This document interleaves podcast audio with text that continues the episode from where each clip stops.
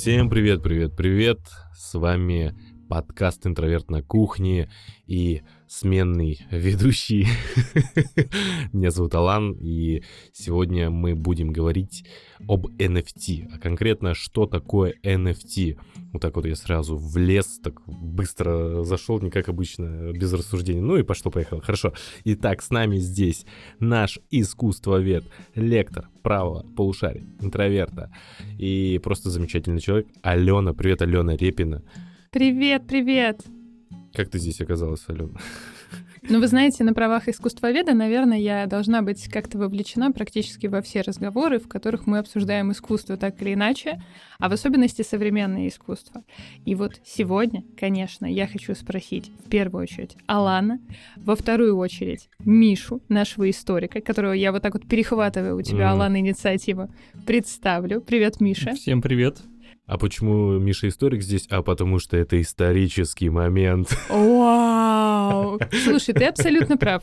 Вот ты абсолютно прав, потому что мы будем с вами говорить сегодня на тему такую широко обсуждаемую сейчас абсолютно всеми, притом не только в мире искусства, и в мире digital, и в мире, который вот близко с этим соприкасается, но и в принципе в нашей обыденной реальности мы постоянно слышим огромное количество скандалов.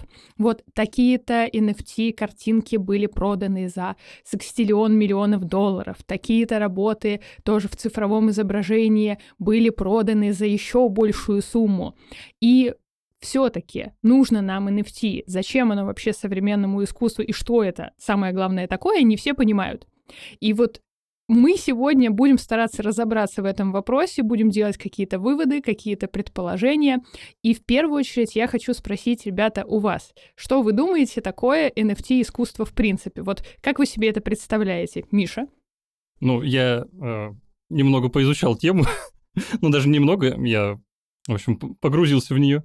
И сегодня я буду даже на правах такого критика, который будет говорить, да не нужно это все ваше NFT, буду ворчащим дедом, но посмотрим, может, э, Алена сможет меня сегодня переубедить, а может и нет.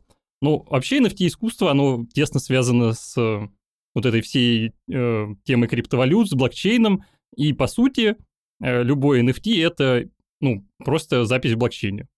Угу. Алан, твоя версия. Миша так прямо сразу э, с места в карьер, с места в криптовалютный рынок. Ну, я не ворвался. знаю, насколько это сделать, что хоть что-то понятнее на самом деле, если просто об этом говорить. Типа, ну, запись в блокчейне, ну, окей. Именно поэтому я передаю слово Алану. Алан, каково твое впечатление и мнение насчет NFT искусства? Видел ли ты что-нибудь на этот счет вообще в своем инфополе? Ну, Миша подготовился. Миша подставил меня, Миша знает. Ладно, NFT. Ну, для меня NFT это что-то что, я не знаю, есть NFC, это оплата, там, я не знаю, KFC, курочка. что такое NFT? Это что-то, что-то, что-то там где-то в параллельной вселенной. Э, я примерно понимаю, что это где-то что-то связано с эм, матрицей. Я не знаю, я не знаю, что такое NFT. А ты я тоже думаешь, что мы живем в матрице, да? Я считаю, что мы живем в матрице, да. Я верю в это. А ты четвертую матрицу смотрел? И поэтому я не смотрел четвертую матрицу. Чтобы не разочаровываться. Ну хорошо. А, мы поняли, что у Миши есть очень глубокое понимание того, что такое это с экономической точки зрения. Мы поняли, что у Алана есть э, NFC и KFC, KFC в его жизни в большей степени, чем NFT. А теперь давайте вообще разбираться с, с тем... вообще сложно. Нельзя нужно, разобраться нужно, с KFC? Нужно поменьше его в своей жизни. Всегда будем об этом говорить, но не всегда будем этой концепции придерживаться, какими бы просветленными и просвещенными людьми мы ни были бы. Да, давайте сразу признаем, что мы всего лишь люди. И мы при этом люди, которые еще и живем в довольно специфической реальности.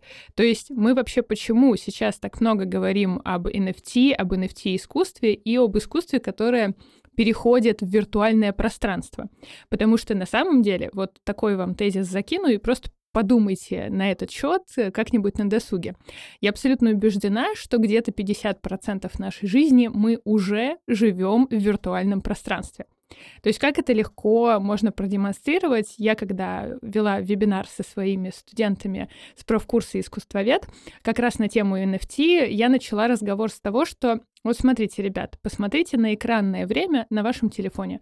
Сколько у вас там часов? У меня в среднем это 6-7 часов в день. Ну, то есть вы понимаете, да, большую часть своей сознательной Это жизни. только в телефоне. Это только в телефоне. Это если мы компьютер не берем, если мы не берем там то, что мы телевизор смотрим, это тоже, ну, не то чтобы прямо существующая реальность, да, физически. Вот. Из чего мы делаем вывод, что уже из этой цифры, да, где-то 50% своей жизни мы проводим не в физической реальности. И поэтому меня очень смущают э, разговоры о том, что вот виртуальное искусство и виртуальный мир — это что-то несуществующее, да? Это что-то как будто бы из 25 века, и вот мы тогда будем там жить через несколько столетий, через несколько десятилетий, а сейчас мы там не находимся. Как вы справляетесь с этой ношей? Согласны ли вы со мной, что мы уже живем в виртуальной реальности? Ну, вообще, да, это, ну, это сложно отрицать, просто потому что ну, буквально почти весь контент, даже который мы потребляем в повседневной жизни, он цифровой. Ну, то есть все, что мы смотрим, слушаем, это все равно так или иначе, все равно в цифровой форме, в цифровом виде. Оно может чаще всего, например, если, например, возьмем какую-нибудь музыку, если мы возьмем, опять же, например, э, цифровые рисунки, они могут даже вообще, в принципе, не существовать за пределами вот э, там сети компьютеров и всего такого. То есть, э, в принципе, это на многом действительно так.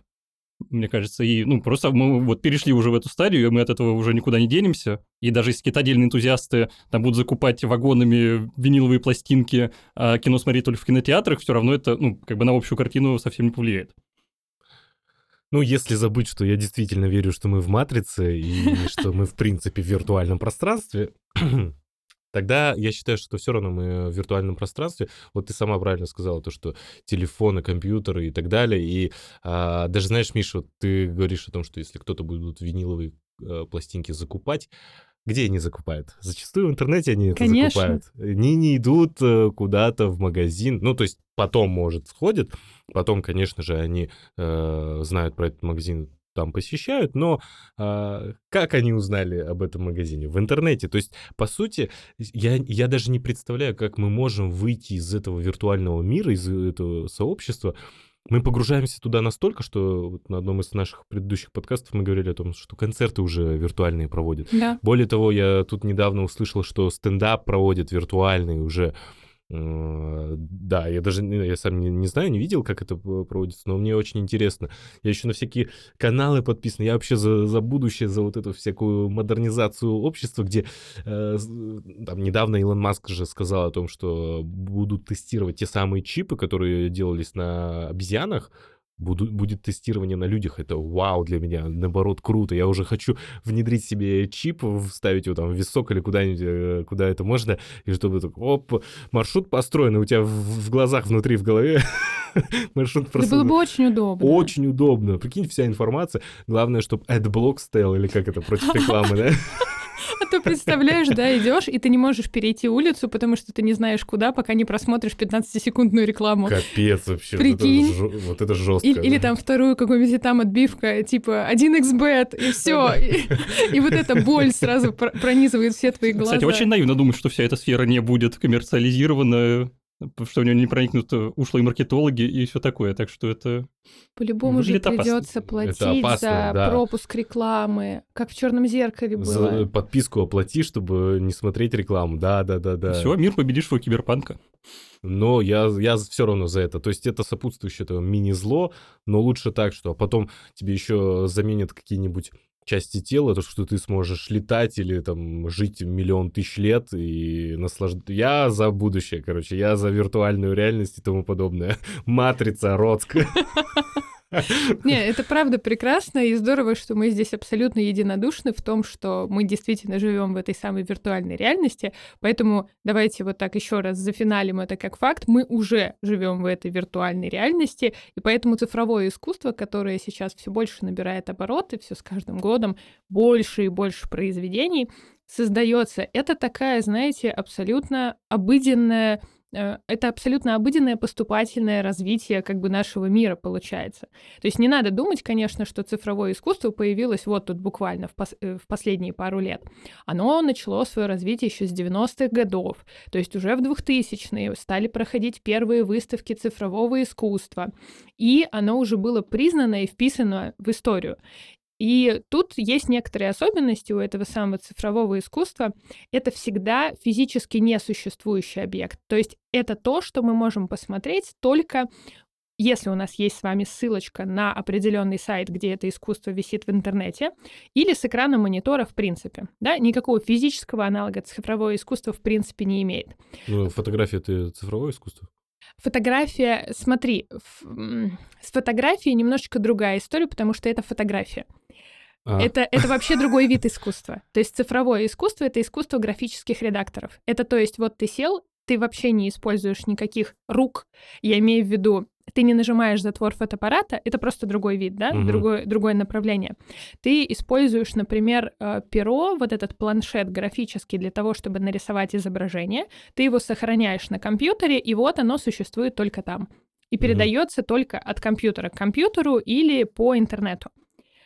Вот, то есть не получится распечатать цифровое искусство, uh-huh. потому что оно в, э, в своем воспроизведении очень зависит от разрешения экрана, от именно тех цветов и палитры, которые использует жидкокристаллический монитор, условно говоря, и определенными техническими характеристиками обладает. Вот. Такой вопрос к тебе как к искусствоведу. Вот смотри, ну, если, допустим, есть какая-то физическая картина, там какой-нибудь э, Мане, какой-нибудь да Винчи, и мы на нее смотрим э, отсканированную там копию вот э, на каком-нибудь проекте Google Arts. Э, это же, ну, как бы это совершенно другой опыт, когда мы смотрим на нее, на это изображение на компьютере и вживую. А вот э, что-то сделать с цифровым искусством, то есть как, ну, это, получается, тоже действует и в обратную сторону, что это будет совершенно другой опыт, или как это вообще, вот именно восприятие всего mm-hmm. такого отличается? А, примерно, примерно так, как ты говоришь, то есть, да, если мы смотрим на фотографию объекта, то мы не видим сам объект, мы видим именно фотографию и видим ее не через свой глаз, который несовершенен.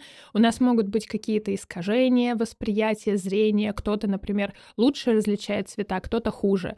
Кто-то обратит внимание на один фрагмент, кто-то на другой. А если мы смотрим на фотографию, то механический глаз позволяет нам увидеть то, что мы никогда не увидим с одной стороны, да, то есть, например, рассмотреть мельчайшие там кракелюры сейчас в таком качестве вывешивают изображения, тот же музей Уфицы, например, или вот сканируют постоянно, как идет реставрация ночного дозора Рембранта в Рейкс-мюзиме. А, я думал, это ты про книгу или фильм? Конечно. Там Сергей Хабенский реставрирует. Сергей Хабенский? Константин Лукьяненко. Те самые знаменитые люди, на фильмах которых мы выросли, да. Всем спасибо. Костя, прости.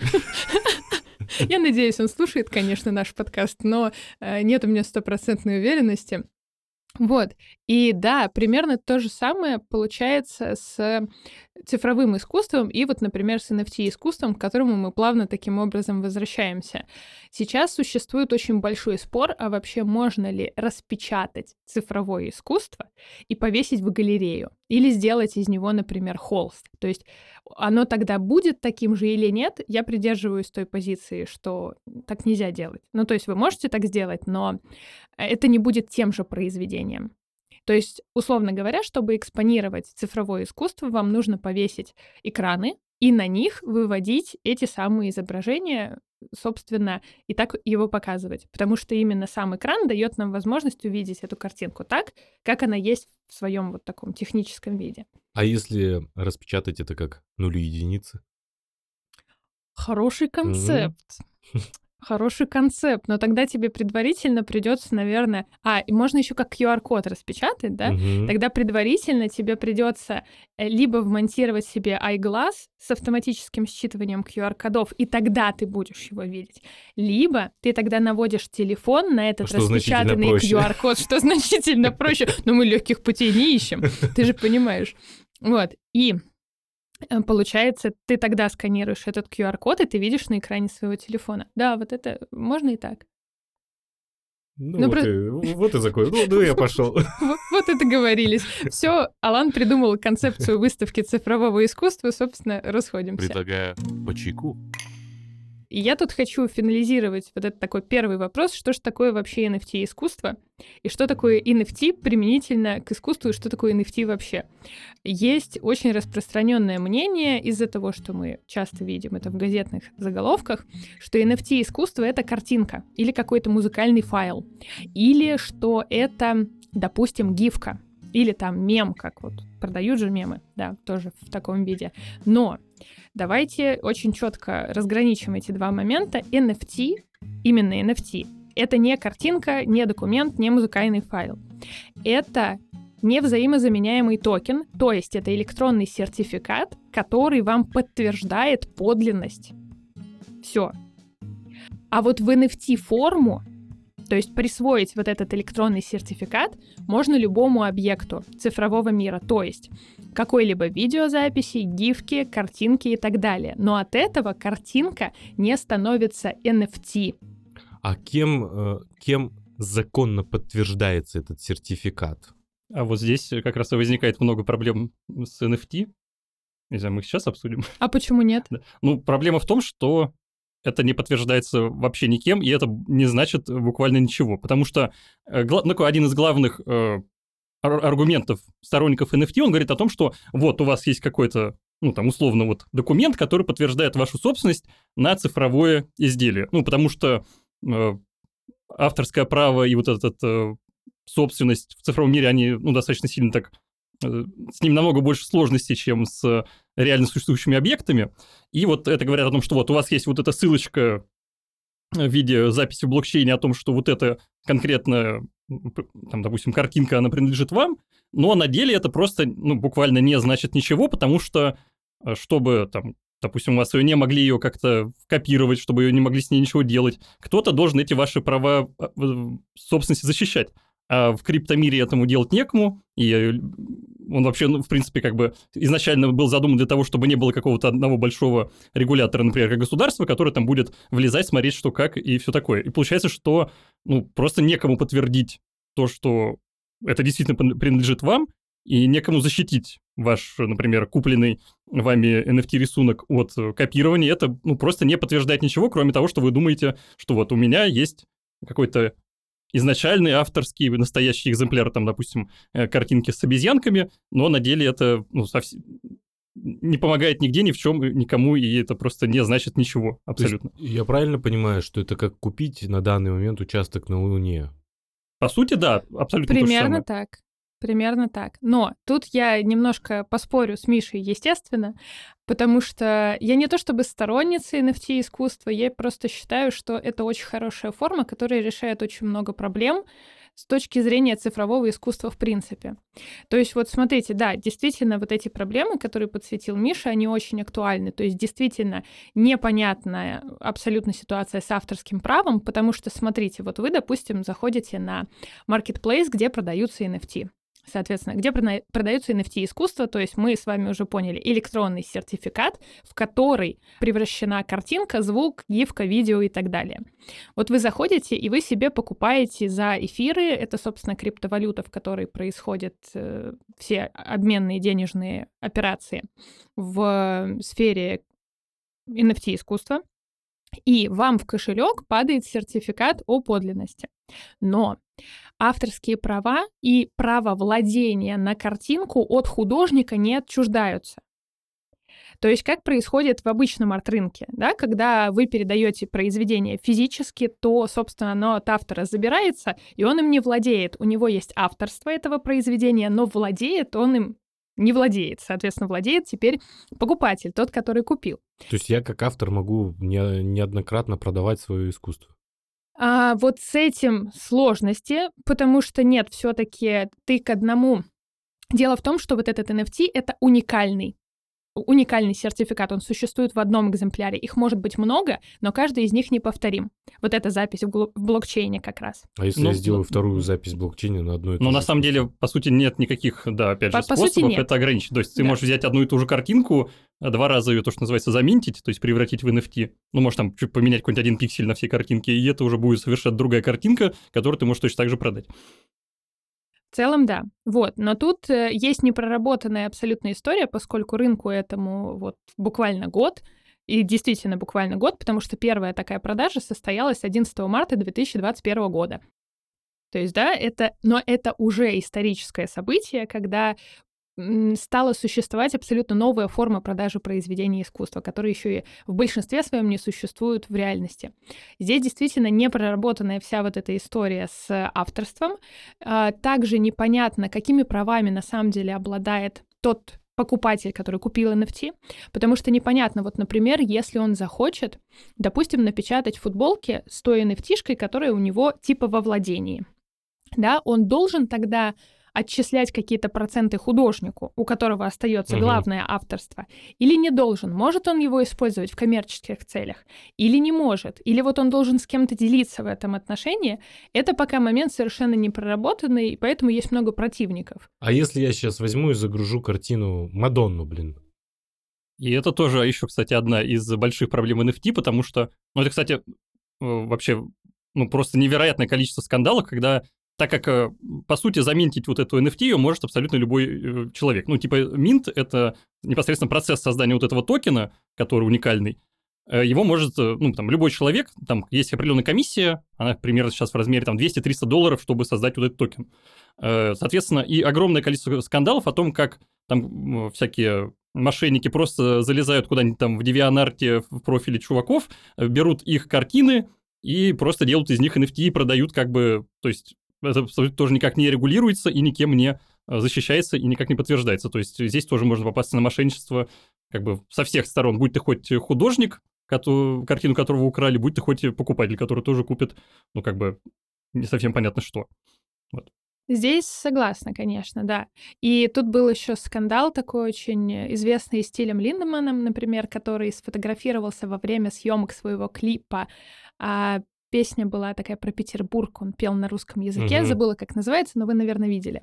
Вот, он сфотографировался на фоне, соответственно, в, в Эрмитаже, внутри, в интерьерах, Мгм. превратил это в NFT и выложил на продажу. После чего, естественно, на него посыпали сиски со стороны Эрмитажа относительно того, что вы вообще-то на фоне наших произведений, а у Эрмитажа некоторое количество произведений превращены в NFT. Да ладно. Да, и они их продали.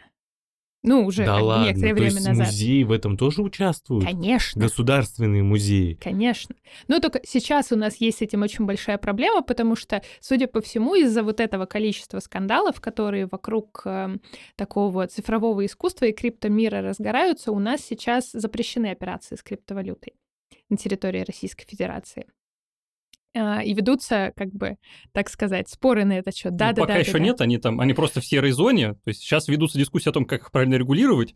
И там поступало предложение от Центрального банка, которое, видимо, было продавлено Федеральной службой безопасности, о том, что надо вообще все запретить, полностью всю вот эту И откатиться деятельность. на несколько сотен лет назад. Ну да, но, но правительство там внесло поправки, что это можно просто регулировать, но это просто намного более адекватный способ работы с этим. Но смотрите, опять же, это То очень смешной момент. Они хотят децентрализованную систему регулировать. Да, да, Да, вот да, да, это да, да. как бы весь э, Круто.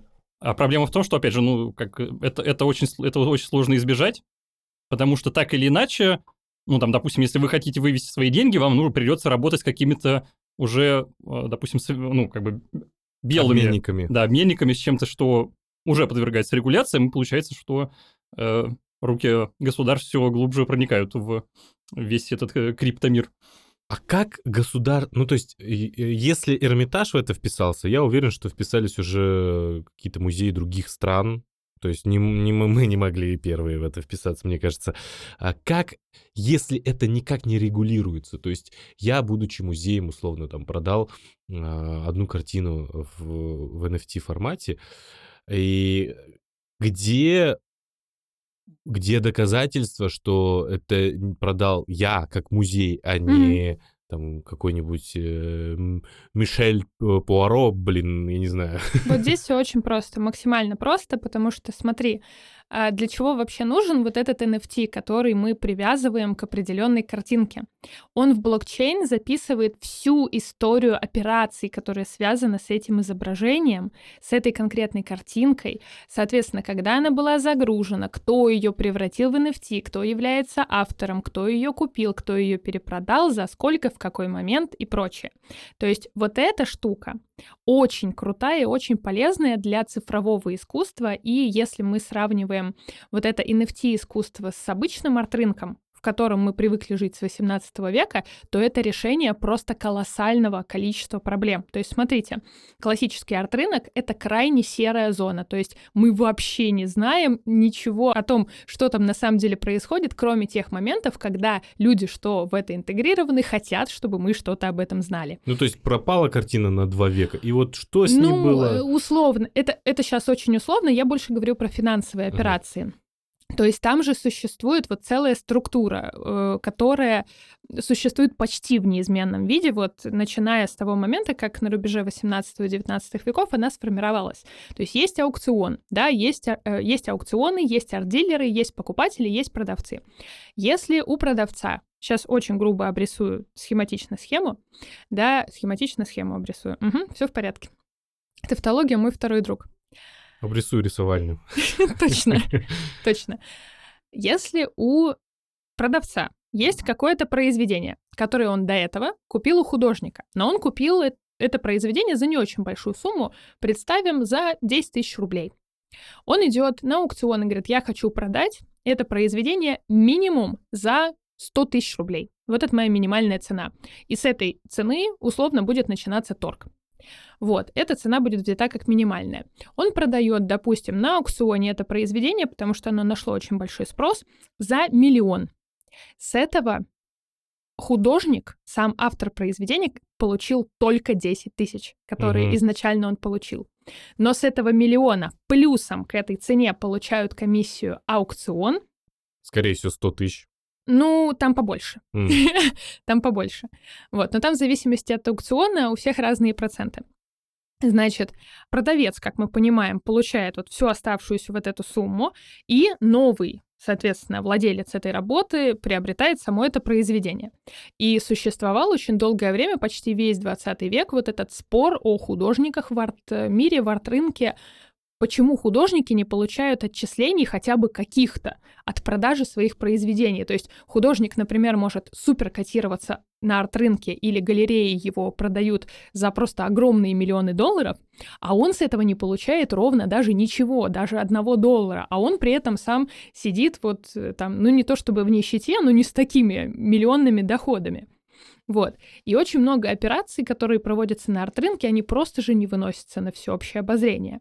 И вот NFT в этом плане очень хорошо решает вот эту проблему, во-первых, что деньги получает напрямую художник, но это если мы не говорим о тех мошенниках, которые выставляют чужие произведения и продают их как свои. Так, окей, да? купил я картину за доллар, а что... И ну... доллар получил художник. Так сам художник, который выставил это произведение, а не аукцион, а не арт-дилер, галерея, которые являются посредниками. То есть NFT в этом плане уничтожает посредничество. Раз. Во-вторых, оно решает такую проблему подделок. То есть подделок в каком плане? Когда вы, наверное, слышали много о том, что на аукционах, например, скандалы разгорелись, что вот там ушла картина за 15 миллионов долларов, а потом эксперты еще независимые ее проверили, а это оказалась подделка, например, какая-то фальсификация. То есть у физически существующих произведений довольно сложно восстановить провинанс, то есть историю существования работы, историю ее продаж, нахождения в разных коллекциях, а здесь все записано в блокчейне. Ну, смотри, ну, ну я купил эту картину за доллар, дальше продал за 100 долларов. Я да. же, получается... То есть, ну, это вот, вот эту проблему, ну, в принципе, никак не решает, и даже то, что там записана история, кому она когда принадлежала, ну, это все равно, то, это абсолютно та же самая анонимность, которая есть, например, в обычном арт-рынке, потому что, ну, как бы никнеймы каких-то людей, которые могут быть абсолютно любыми, это ничего не дает. Вот, кстати, об этом э, я хотел спросить. Есть ли какая-то там верифицированная галочка? Вот, допустим, э, я, я назовусь Лувром. Кто докажет, что я не Лувр? А там ники, там не, не имя, фамилия, адрес. Не, ну как ники, я такой продаю э, Монолизу. Типа, я Лувр, я продаю Монолизу, э, здрасте. А потом Лувр такой, о, это не, нет. Ну вот, э, это очень много, ну вот именно проблем, что это абсолютно непонятно, как регулировать. Но, кстати, NFT от этого тоже вот этих проблем арт-рынка почти никак не спасает, потому что, ну да, допустим, вот от первой продажи художник действительно получил деньги напрямую, ну а потом она просто идет, и в геометрическом прогрессе растет цена, и все равно художник от этого вообще ничего не имеет, потому что, ну, это просто уже действует как э, тот же самый аукцион, и все. То есть, э, как бы она решает, ну, значит, может быть, какие-то проблемы на первом этапе, но потом это все равно превращается именно в такую аукционную картину. Но, кстати, это достаточно, это очень странно на самом деле, но вот, э, э, вот этот рынок NFT искусства, он сейчас почти такой же по объемам, какой, ну, типа, настоящий арт-рынок с физическими картинами, с физическими объектами. То есть это там десятки миллиардов долларов оборота, и там совсем чуть-чуть небольшая разница, NFT чуть-чуть позади, и это на самом деле, это, это правда очень, мне кажется, странно. Ну что, бахнем чайку? То есть, если я художник, решил, э, ну, начинающий художник, я решил как-то пропиариться, то лучше мне по сути, идти в NFT, чем... А вот здесь сложно сказать. То есть, да, при том всем, что мы сейчас обсудили, еще ворох огромный проблем, угу. да, про анонимность, про там первую точку входа и рост цены в геометрической прогрессии. При всем при этом я лично считаю, я верю в NFT отчасти. Это не говорит о том, что да, там NFT нам заменит все искусство, но просто как один из видов существования искусства, мне кажется, что он будет дорабатываться и совершенствоваться, а если, кем если выживет. А там есть э, на, например, этих NFT-площадках, на маркетах, там есть специальные люди, которые берут чуть-чуть небольшую буквально комиссию за э, свою работу. Там это э, сборы на газ называются, если я правильно формулирую. Ну, это, в принципе, то, как вообще работает весь э, блокчейн, потому что, ну, вот вспоминаем блокчейн, по сути, что такое вообще все криптовалюты, что такое NFT, что такое эфир. Это, можно сказать, огромная просто бухгалтерская книга, в которую записана э, жизнь каждого, каждой монетки, условно, что с ней происходило, и, а, ну, как бы, и как бы для того, ну, чтобы провести какую-то операцию, э, сумма, определ... ну, определенный процент с этой э, комиссии, с этой сделки берется в виде просто комиссии. А уже кому именно он будет э, попадать, это уже зависит от того, там, на каком протоколе работает э, эфир, на каком протоколе будет работать биткоин. То есть, по сути, комиссия за все вот эти сделки падает, ну, там, тем людям, которые обладают наибольшей вычислительной мощностью во всей этой системе, и вот они получают комиссии за обслуживание всей вот этой огромной системы.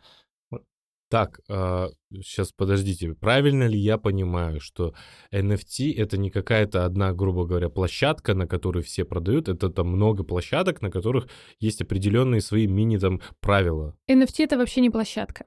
Ага, ну, ну то есть э, да. работает NFT на разных площадках. Да. Ну да, маркетплейсов достаточно много.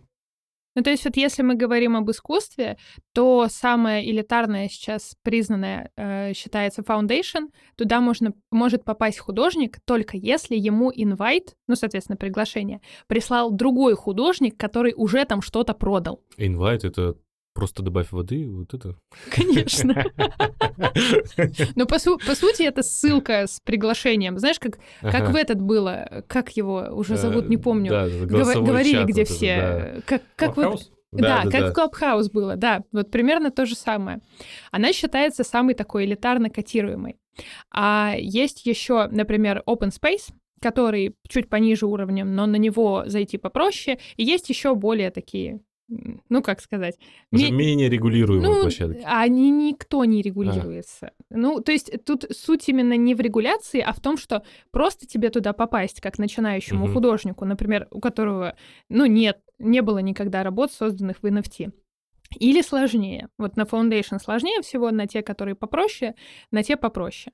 Вот, и тут сложность в чем? Дело в том, что, да, есть такая штука, что за неимением никакого прецедента NFT рынок очень постепенно превращается, или даже не постепенно, наверное, можно сказать, в подобие обычного арт-рынка в котором есть признанные художники. То есть сейчас есть такая, сохраняется эта штука, что если ты успешный, признанный художник в реальности, то тебя быстрее купят и по более высокой цене на NFT-рынке. А сейчас начинают формироваться э, свои кураторы, свои арт-дилеры уже NFT рынка и так далее. И то есть вполне возможно, да, вот в одном из сценариев дальнейшего его развития все придет к ровно такой же ситуации, как на обычном арт-рынке. То есть когда есть свои аукционы, есть некоторое сосредоточение там сил, есть какое-то их распределение, и поэтому, вот отвечая на твой вопрос, надо ли начинающему художнику начинать с NFT, я скажу, наверное, не всегда это хорошо. Безусловно, бывает такое, что выстреливают очень малоизвестные художники, но тут шанс не очень велик, то есть он ровно так, почти такой же, он повыше, чем в реальном мире, потому что в реальном мире художников очень много. Ну, так же, как и в цифровом мире, на самом деле. Сейчас художников очень много, и в реальном мире в чем отличие? Ты ходишь и оббиваешь пороги галерей тем, что вот я тут закончил художественный вуз, у меня есть картиночки, я хочу продаваться но очень вероятно, что почти все галереи откажутся вас представлять, если только вы не понравитесь кому-то или какому-то арт-дилеру. А тут штука в том, что ты как бы сам приходишь и говоришь, смотрите, вот у меня есть такие-то такие работы, ты сам платишь вот эту входную плату за то, чтобы там выставиться.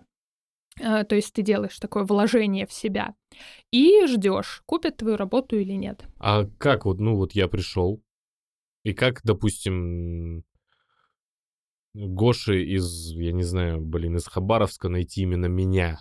Почему именно меня будут? То есть не какой-то... То есть если там очень много людей сейчас находится, ты просто скроллишь и смотришь, что тебе понравится или нет? Ну, по или сути, как? да, то есть э, повезет тебе или нет. Ну, Ну, гру- кстати, вот э, Ага. с NFT есть еще, то есть, ну, опять, чтобы, в общем, создать вот эту NFT-запись, там нужно платить комиссию, она сейчас в размере там 200-300 долларов. И я видел статистику, что вот типа абсолютное большинство работ, которые продаются на, вот там, допустим, на OpenSea, который сейчас самый крупный именно marketplace по ним, они идут там примерно вот как раз 200-300 долларов. То есть чаще всего, например, люди, которые действительно решили там заработать, они могут даже, возможно, не отбить комиссию, которую они потратили на создание токена. Ну, То есть, понятно, ну, там есть какие-то совершенно невероятные сделки за огромные суммы, но вот именно абсолютное большинство художников, они все равно э, чаще всего в убытке. Вот. Ну и вообще в целом, я не знаю, вот я почему я против всего NFT, потому что сейчас это очень похоже на какую-то масштаб, огромную такую, ну, если не пирамиду, но просто на большую скам-схему, потому что э, вот чаще всего, когда вы слышите об NFT, это все равно как о средстве какого-то заработка, как о чем-то такой модной штуке, куда вот можно попасть и там как-то на ней навариться. И э, очень большое количество людей, которые с этим связаны, они это используют только ради заработка, несмотря на это как на какое-то действительно искусство, которых чаще всего не волнует. И, ну, это просто огромная такая схема, которая живет только ради того, чтобы расти, расти, расти, как такой большой пузырь, э, побыстрее туда войти, побыстрее выйти, чтобы вытащить из этого деньги. А именно на то, ну, как бы на само искусство, которое находится внутри, это чаще всего вообще не имеет никакого отношения. И это, для мне кажется, ну, прям очень большая проблема, потому что это, по сути, можно сказать, единственное, ради чего сейчас оно действительно существует. Ну вот здесь давай, давай поспорим, давай пополемизируем. Дело в том, что я абсолютно здесь скажу такую штуку. Вообще ничто никогда не ново. И э, то, что ты сейчас говоришь об NFT, оно в равной абсолютной степени характерно для всех веков существования человечества, для любого рынка искусства, любого времени. Всегда будут вот те, там, если мы посмотрим с вами, например, историю подделок живописи, да, там, не знаю, в любом вообще веке, в 17 18 в 19 охотно подделывали античные статуи, например, и продавали их как подлинники. И тут тоже а, важно было вовремя попасть, продаться, соответственно, очень дорого реализовать свои произведения и уйти по-быстренькому. Или, например, когда подделывали работы Вермеера, или когда подделывают, подделывают работы любых других мастеров, и тоже пытаются как-то это сбыть и, соответственно, еще что-то сделать. Это ровно та же проблема, которую, получается, NFT-искусство тоже впитывает и тянет за собой. Второй момент. Э, Конечно, в любом арт-рынке, который когда-либо существовал, ровно так же были менее талантливые художники, более талантливые художники, художники, которые вообще из себя ничего не представляют, и там они, например, модные были пару лет, их покупали, а потом они перестали быть модными, вышли, и вообще мы сейчас их в истории искусства не знаем. Ровно та же самая ситуация. Всегда так будет, всегда так было. Но при этом среди всего вот этого многообразия там мошенников, некачественной работы, не знаю, каких-нибудь просто перекопированных картинок, находятся настоящие жемчужины. То есть это как раз вот те цифровые художники, которые, например, работают с 3D-графикой, которые, например, создают восхитительные миры, допустим, для компьютерных игр. И вот они какие-то свои эксперименты в этой области тоже, например, в небольшое видео делают, прицепляют к нему NFT, и продают. И там периодически ты можешь увидеть просто потрясающие эксперименты, которые сделаны настолько круто технически, что вот, что, что просто диву даешься. Естественно, везде есть свои жемчужины, так же, как и везде есть свои там середнячки и совсем плохие работы. Вот, а, зато я, например, почему так ценю NFT, потому что я очень уважаю труд, например, гейм-дизайнеров, графических дизайнеров, моушен-дизайнеров и прочих. То есть мы почему-то, ну, так я слышу такой отклик в большинстве своем, что люди, которые, например, сами этим не пробовали заниматься, они говорят, да что это там на компьютере нарисовать? Что ты там в программу вбил пару кодов, пару каких-то там, не знаю, команд, она сама тебе все сделала. Это совершенно не так. К этому э, нужно иметь, соответственно, подход, образование, фантазию, много-много лет работать с этими инструментами, чтобы понимать вообще, как работает какая программа, как тебе привести в движение тот или иной сегмент, как это запрограммировать и вообще сделать, прежде чем у тебя получится просто анимировать дом, например. Да, я вот так тоже студентам своим говорила, вы попробуйте зайти в Paint, вот сейчас с вашим уровнем знаний о том, как создавать изображение на компьютере, и нарисовать от руки просто ровный треугольник. У вас не получится, скорее всего. Вот. И поэтому вот для таких художников, которые действительно создают фантастические вещи, но им больше нигде до этого было не продаться, никак не монетизировать свое творчество, вот для них это настоящее подспорье, настоящий такой прорыв. То есть они действительно могут получить деньги за свое творчество. Ну, это, кстати, меня заставило задуматься, потому что, ну да, действительно, вот, э, вот эти все CGI художники и все 3D-моделеры и все такое, они ведь раньше действительно не имели возможности как-то адекватно продавать свои работы. Ну, то есть, допустим, там есть какой-то определенный рынок всех этих э, цифровых картинок, там можно заказать художнику, чтобы он тебе что-то нарисовал, ну, как ну, бы индивидуально по заказу. Или там, допустим, э, типа платформы типа Патреона, которые помогают поддерживать тех художников, которые тебе нравятся. Но вот именно такой же системы, которая похожа на какой-то реальный арт-рынок, такого не было. И мне кажется, возможно, в этом плане это, ну, достаточно действительно важный момент. Хотя меня все еще смущает огромное количество проблем, которые со всем этим связаны. Ну, тут я, конечно, согласна, но мне кажется, что если действительно эта тема в итоге не схлопнется и дальше это продолжит существовать, то там будут введены какие-то очень жесткие ограничительные меры, возможно. И э, будет проработана история с авторским правом, потому что там, например, тоже есть сейчас... Ну, это, это только основные моменты, которые мы подсветили, а так-то проблем там э, великое и огромное количество. Знаете, мне кажется, что это не схлопнется по той простой причине, что а, мы везде живем в рамках, мы везде живем в законе, мы везде живем в, как, в каких-то ограничениях. И это нормально. Э, благодаря этому там мы спокойно, грубо говоря, убивать друг друга не можем, воровать. Это, и это хорошо, что это есть. Но здесь это такой выход, где ты можешь делать все, что угодно, и по сути тебе за это ничего не будет. И ты можешь купить за колоссальные деньги, ты можешь продать за колоссальные деньги.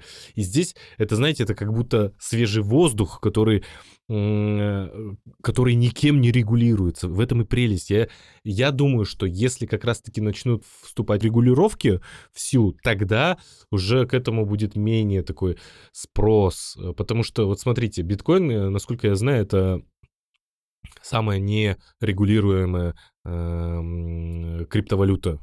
И по сути он самый дорогой сейчас является самым там один биткоин, сколько там, сколько на данный момент? 37 ну, тысяч долларов за биткоин. Вот, там, выходил до 60 чем-то, если не ошибаюсь. А, есть э, криптовалюты, которые регулируются определенными способами, то есть менее такие же регулируемые, как эта государственная валюта, но при этом регулируемые. И я что-то не слышал, чтобы какие-то доходили до таких же баснословных денег. Но это лично мое мнение. И также NFT. А здесь, э, да, начинаются деньги. Но при этом люди, которые приходят туда именно, чтобы делать деньги, они так или иначе двигают этот, формат. То есть они... Э, вот мне теперь стало интересно, что это такое. Я пойду это дальше изучать. Я там подписан так или иначе на какие-то э, телеграм-каналы, там, либо группы, которые об этом пишут. Но там для меня это вот как, как будто бы у меня в голове э, обезьянка хлопает в барабанчике. Я ничего не понимаю, что они там написано. Вот, вот на каком-то тарабарском но если в этом разобраться, то есть там э, немало людей. И я думаю, что да, несмотря на то, что там есть э, не пришедшие только ради искусства люди, ради, ради денег, они таким образом двигают. Они э, все больше и больше подсаживают людей на это. А таким образом растет спрос на это, э, будет больше предложений, будет больше искусства, будет больше там разных каких-нибудь штук.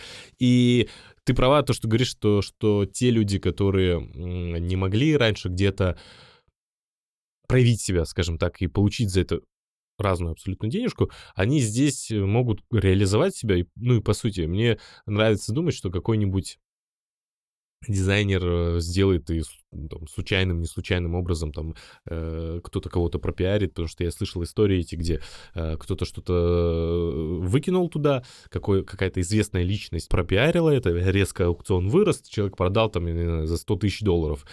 А я хочу верить, что когда такие люди получают такие деньги, они могут вложить в, в свое образование, в инструменты, которыми они будут лучше делать и более качественно делать. Они могут дальше двигать, ну, надеюсь на это, что они будут дальше двигать искусство. То есть я, блин, послушав вас, я за NFT. Видишь, что тут есть еще один такой момент, который нам тоже, мне кажется, надо так вот, подходя уже к совершению нашего разговора, обсудить. Это момент пандемии. А, и тех условий, в котором оказался привычный классический арт-рынок, в принципе, и мир искусства в целом. Это когда вы не можете выехать никуда, вы не можете показать свои работы никак, вы не можете их продать, вы не можете сделать с этим ничего. А вот NFT в этом плане, вам не нужно выходить из дома для того, чтобы, во-первых, сделать NFT, во-вторых, для того, чтобы его продать и купить.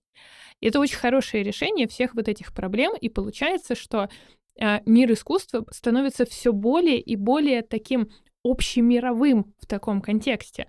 То есть вот это очень классно.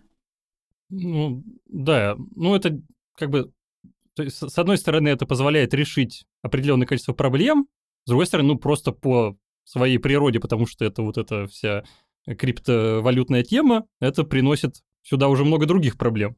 Но мне кажется, ну, у меня есть такое сейчас, получается, представление после нашего разговора, что, возможно, там через какое-то время спекулянты, которые пришли поиграться и наварить на этом огромные деньги, они найдут какую-то другую там темку, куда можно поскочить кабанчиком, и как бы они оттуда уйдут, а вот как бы сам инструмент и то, что с ним можно делать, это останется, и это уже, возможно, заинтересует, ну, как бы людей, которым действительно важно и само искусство, которым важна там поддержка художника, и это действительно может э, во что-то может быть, превратится через какое-то время. Предлагаю по чайку.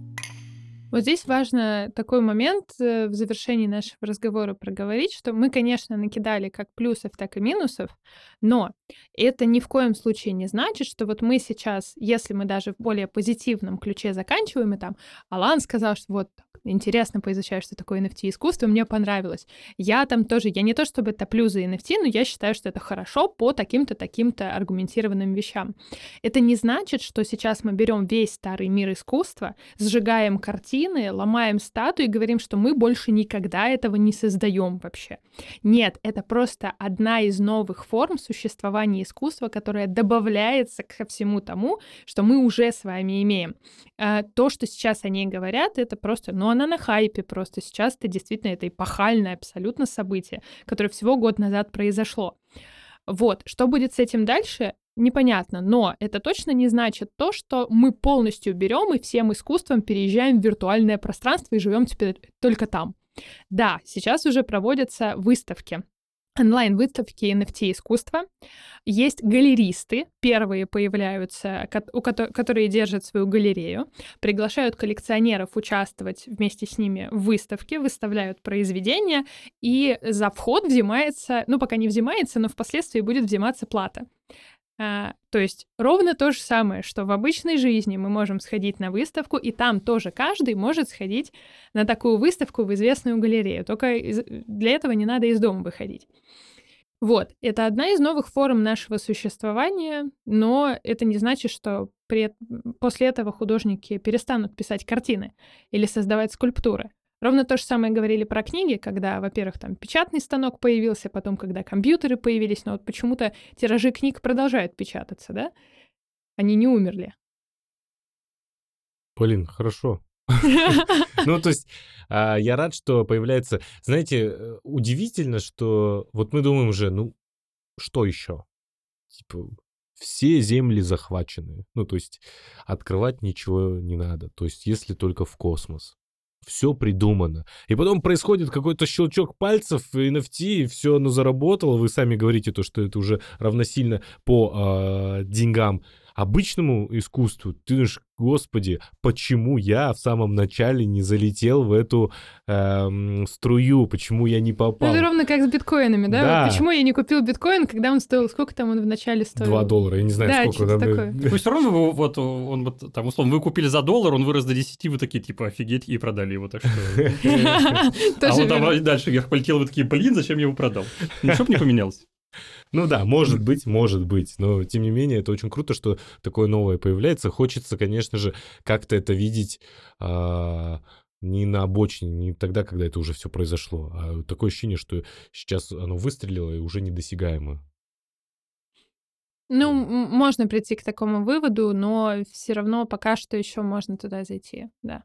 Да, э, друзья, хочу сказать, ну, если вы решите как-то этим заняться, все же это очень рисковое мероприятие, делайте это очень обдуманно, очень осторожно, изучите все, как все работает. Э, То есть не залетайте просто на хайпе, потому что, ну, можно там либо остаться без денег, либо еще что-то. Э, Подходите ко всему с умом, все надо во всем разобраться. Потому что, естественно, то, что вы, например, заплатили вот эти входные, там, в зависимости от площадки, 200-300 долларов, превратив свое изображение в NFT и выставив его на аукцион, это ни в коем случае не является гарантией того, что у вас его купят. Какие-то купят, какие-то не купят, у каких-то художников купят, у каких-то не купят. И тут э, есть такой момент, что да, на некоторых площадках можно напрямую писать коллекционерам, то, с- то есть людям, с которыми вы вообще никогда не свяжетесь в реальной жизни, да, но, конечно, они все очень устали от того, что им все написывают, поэтому они вряд ли вам ответят в принципе. Даже если вы очень молодой перспективный художник, они могут просто пропустить. И там есть еще огромное количество свобод. В общем, но ни в коем случае не полагайтесь на это, как, например, знаете, источник быстрого заработка. То есть надо очень хорошо подумать, надо всегда понимать, что вот вы превратили, например, в NFT произведение какую-то картинку, и все, и вы потеряли эти деньги, вы их, возможно, не вернете вообще никогда. Будьте очень осторожны. Ну а чтобы быть в центре всех самых интересных событий в мире искусства и разбираться во всем том, как искусство меняется с течением времени, начиная от античности до аж сегодняшнего дня, я вас приглашаю присоединиться к моему профессиональному курсу «Станьте искусствоведом». Это, конечно, не только мой курс, но я являюсь его куратором. Мы на этом курсе в чате с единомышленниками общаемся, обсуждаем самые насущные проблемы искусства. Мы встречаемся на вебинарах раз в две недели, обсуждаем противоречивые сложные вопросы, а также, конечно, по итогу этой программы при успешном прохождении и выполнении всех практических заданий и защите дипломной работы вы сможете получить диплом о профессиональной переподготовке установленного государством образца. Переходите по ссылочке, которая есть под видео к курсу, знакомьтесь с программой. Если вам понравилось, соответственно, меня слушать, то вот на этом курсе меня будет много. И читать, и писать, и разговаривать, соответственно, со мной вы будете часто. Как круто, Алена. Какой интересный и крутой курс. А где можно посмотреть этот курс? Конечно, на а, не только на нашей платформе «Правое полушарие интроверта», в смысле на сайте, в личном кабинете, но и в нашем новом приложении, которое потрясающе удобное, показывает вам, сколько вы частей лекций посмотрели, и еще там есть возможность скачивать ваши лекции на ваше устройство и смотреть их оффлайн. Замечательно, Ален. Спасибо большое. Пойду смотреть курс. И покупать NFT, судя по всему. И покупать NFT, да, или продавать. Нарисую свою руку, ну, просто обведу пальцы, как вот в детстве, Неплохо. и за косарь бачинских. За эфиры ты будешь их продавать, Ну Алан. да, да, да, так. Через э, в следующем подкасте. Так, ребят, не, не этот, в NFT не вкладывайтесь. Алан проверил. Прикольно. Ну что, коллеги, друзья, слушатели, обсудили интересную тему. М, Последний вопрос, да или нет? Алена, NFT, да или нет? Да. Миша, по итогам разговора, NFT, да или нет? Ну, пусть будет да. Я определенно да. То есть я понял много, мне стало интересно, я хочу в эту матрицу попасть. Пожелаем Алану удачи, а мы с вами на этом прощаемся. Всем спасибо большое, что вы нас слушали. Надеюсь, мы помогли вам разобраться с тем, что такое NFT, какие у него есть проблемы и как вообще так произошло, что мы живем в виртуальном мире. До скорых встреч. Всем спасибо, пока-пока. Пока-пока и слушайте, смотрите нас на YouTube, на ВКонтакте, на Spotify, на всяких джигр-брыграх и всех остальных площадках. Мы есть везде. Пожалуйста, оценивайте нас по 5 из 5 или по 10 из 10, если меньше не надо. И пишите комментарии, темы, которые вам были бы интересны, которые мы бы обсудили. Мы всегда смотрим, читаем. Да-да, все ваши комментарии читаем, видим все ваши вот эти вот... Алан постоянно шутит. Я для этого тут и сижу. Ладно, все, всем спасибо. Пока-пока. Пока-пока.